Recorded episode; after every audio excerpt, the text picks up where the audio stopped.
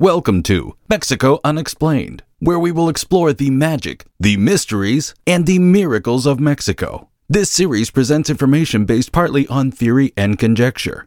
The podcaster's purpose is to suggest some possible explanation, but not necessarily the only ones to the subjects we will examine. Here is your host, Robert Bitto.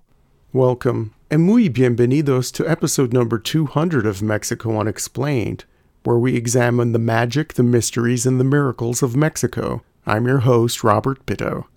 Hernan Cortes and his band of Spanish conquistadors finally made it to the Aztec capital of Tenochtitlan as honored guests of the great Tlatoani of the Aztecs, Motecuzoma Xocoyotzin, better known to history as Emperor Montezuma. The date was November 8, 1519. The Europeans marveled at the city in the middle of the lake connected to the mainland by a series of causeways. Some Spaniards accompanying Cortes had been to many of the magnificent cities of the Old World Rome, Constantinople, Jerusalem and had never seen a place quite like Tenochtitlan.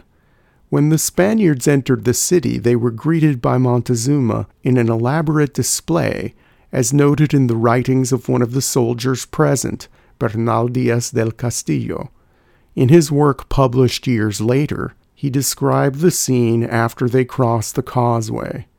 Quote, there we halted for a good while, and Cacamatzin, the lord of Texcoco, and the lord of Iztapalapa, and the lord of Tacuba, and the lord of Coyoacan went on in advance to meet the great Montezuma, who was approaching in a rich litter, accompanied by other great lords and caciques who owned vassals.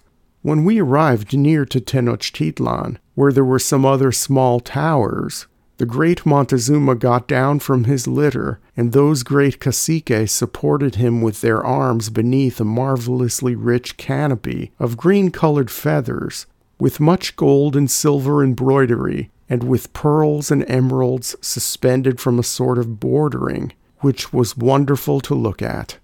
The great Montezuma was richly attired according to his usage, and he was shod with sandals. The soles were of gold, and the upper part adorned with precious stones. The four chieftains who supported his arms were also richly clothed according to their usage, in garments which were apparently held ready for them on the road to enable them to accompany their prince, for they did not appear in such attire when they came to receive us. Besides these four chieftains, there were four other great caciques who supported the canopy over their heads, and many other lords who walked before the great Montezuma, sweeping the ground where he would tread, and spreading cloths on it, so that he could not tread on the earth.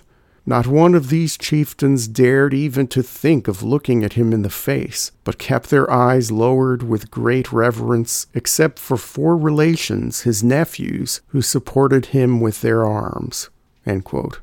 So went the first formal encounter between two civilizations, the Aztec and the Spanish, in arguably one of the most important events in human history.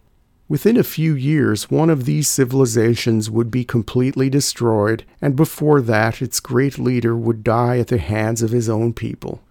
In the language of the Aztecs, Nahuatl, Montezuma's formal name has two parts, Motecuzoma and Xocoyotzin. Motecuzoma means he who is angry in a noble way. Xocoyotzin means honored young one. In most histories, he is known as Montezuma II, even though the Aztecs did not number their rulers the way Europeans did. There was another Montezuma who ruled the Aztec Empire before the one who encountered the Spanish. Motecuzoma Ilhuicamina, literally the older one who is angry in a noble way, ruled over the Aztecs from 1440 to 1469 and is known in histories as Montezuma I.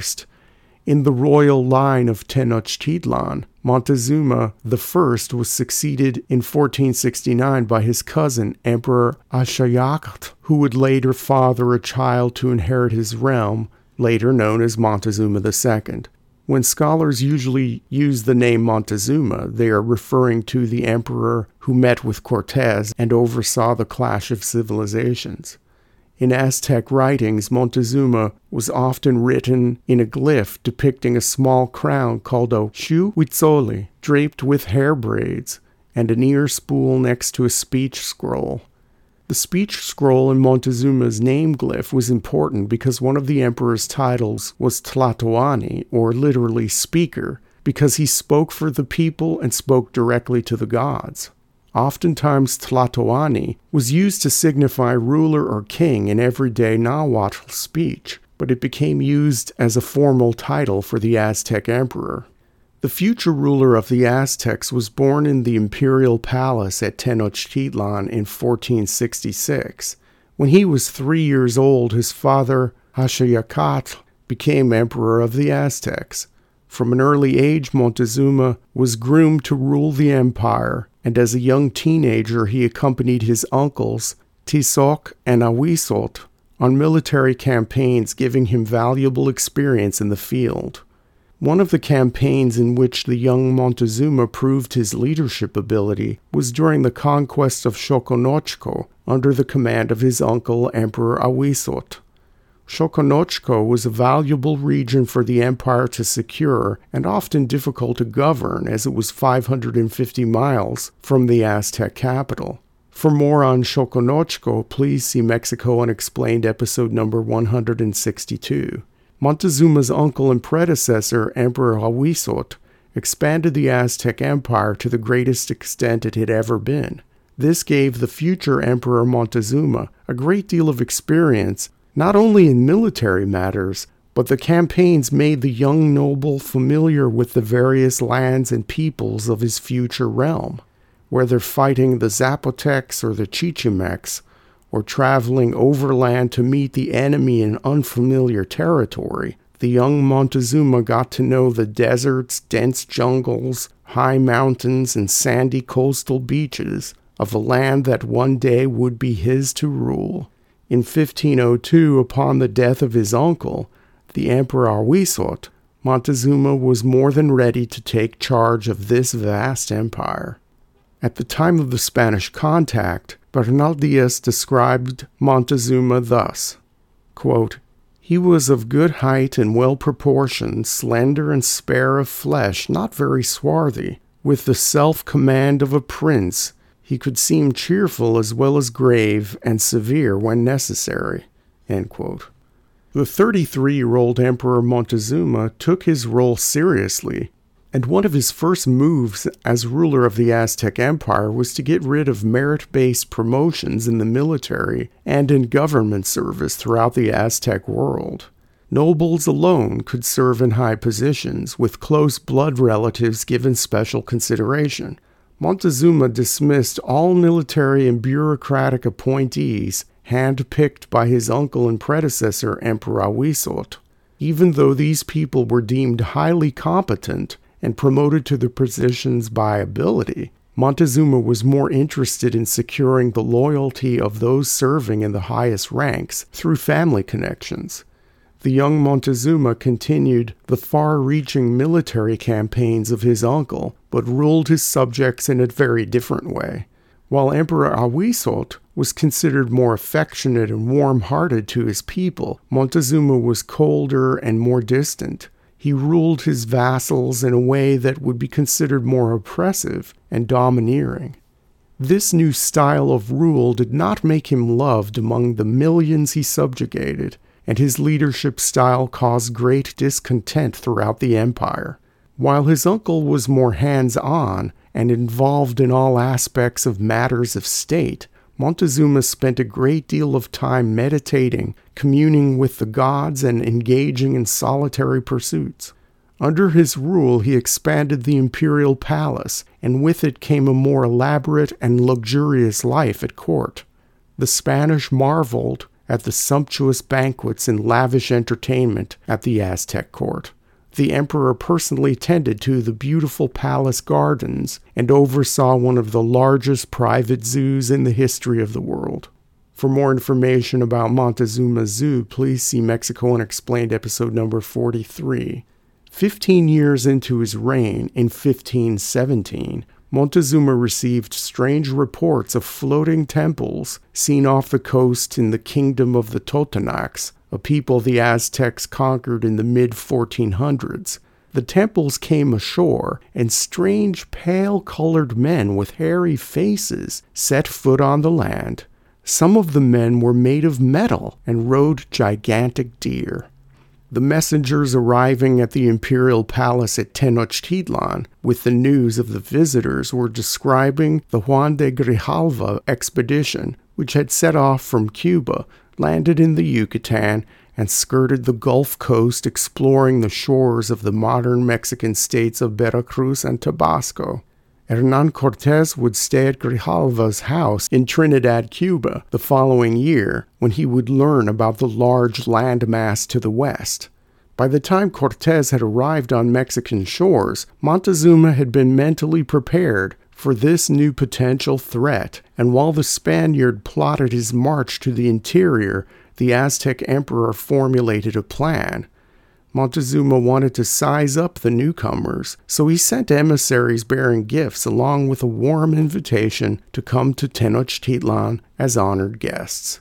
In popular histories of the Spanish arrival in Mexico, some sources claim that Montezuma thought Cortes was the returning god Quetzalcoatl, the feathered serpent found throughout ancient Mesoamerica. This is the reason why the emperor welcomed the conquistador to his capital, so the story goes. Recent scholarship suggests that this story was inserted into Mexican history a few generations after the conquest to give some sort of legitimacy to the initial Spanish interactions with the Aztec Empire. The Aztecs, thinking the Europeans as gods, sent a powerful message about status and power to those conquered Indians living in subsequent generations. With the Grijalva expedition and reports of other Europeans shipwrecked on Mexican shores before the arrival of Cortes, Europeans were not new to the Aztecs when Cortes showed up. The Aztecs knew that he was no god.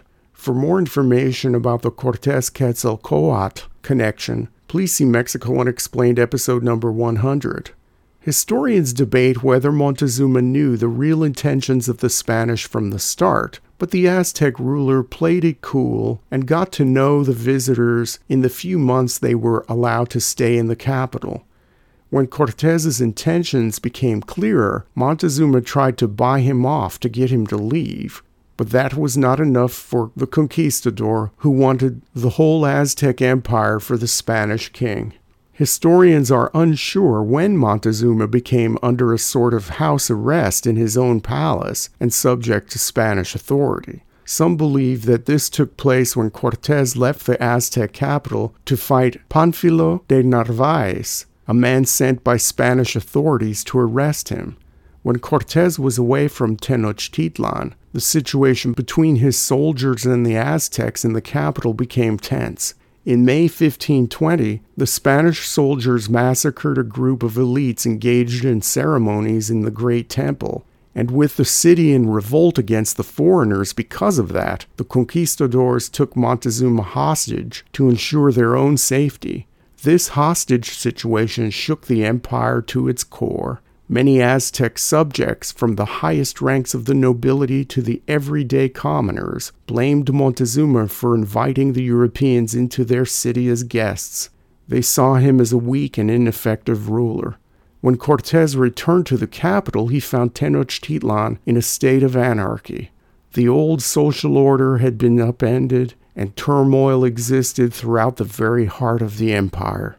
Dissatisfied with their leader, when Montezuma tried to address an angry mob in the center of the city, his own people turned on him and stoned him to death. The Spanish immediately selected a new emperor in name only from Montezuma's family, Cuauhtemoc, but he served as a puppet and had no real power. A few years later, the Spanish ended the farce, and there were no more Tlatoanis to rule over one of the most expansive and diverse empires in the ancient world. Montezuma was truly the last real ruler of the Aztecs.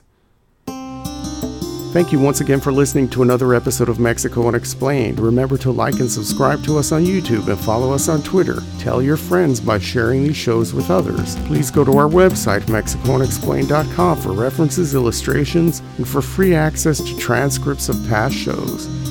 Please visit Amazon.com to purchase the books Mexico Unexplained and Mexican Monsters to get hard copies of the magic, the mysteries, and the miracles of Mexico. We appreciate your kind attention once again. Until next time, thank you and gracias. Thank you for listening to another episode of Mexico Unexplained with host Robert Bitto.